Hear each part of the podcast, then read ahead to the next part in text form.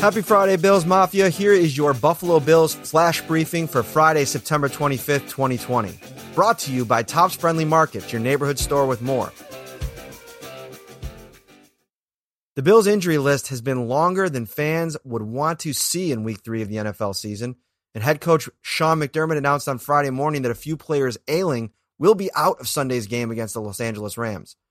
Rookie running back Zack Moss, who has been dealing with a toe injury, and second year tight end Dawson Knox, who is in the NFL's concussion protocol, have been ruled out for Sunday.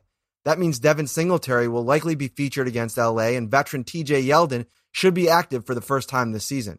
At tight end, look for the Bills to lean on veterans Tyler Kroft and Lee Smith, who has been inactive in both games to start the season. Linebackers Matt Milano and Tremaine Edmunds missed last week's game against the Miami Dolphins, but both have been limited participants in practice all week. Milano, who has been making his way back from a hamstring injury, has looked good in practice all week in the portions that have been open to the media. A concerning note on Edmunds is that he's been in the red non contact jersey all week as he's dealt with a nagging shoulder injury. McDermott said that he wanted to see both players out on the practice field on Friday before making a determination on their status for Sunday. Keep it locked on to Syracuse.com for injury updates throughout the weekend. John Brown he did say that Friday that he is expecting to play after dealing with a foot injury that had him limited on Thursday. Ed Oliver has been on the injury report with a knee, but he said Thursday he thinks he'll be good to go too.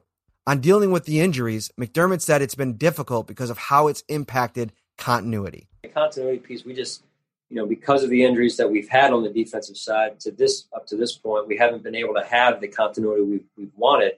Um, so I think that's been a little bit of a, a wrinkle that you know, we didn't anticipate, but it is what it is, and that's how things roll. So, but the communication piece is is uh, necessary and required. You know, quiet teams, quiet defenses in this case don't win, and, and we've got to make sure we're we're a team that communicates and, and in fact over communicates.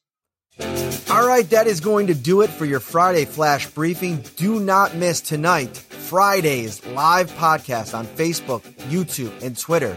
Uh, we are going to be, Ryan and I, live with Stu Jackson from therams.com to break down Bills versus Rams this Sunday. We appreciate you guys and have a great weekend.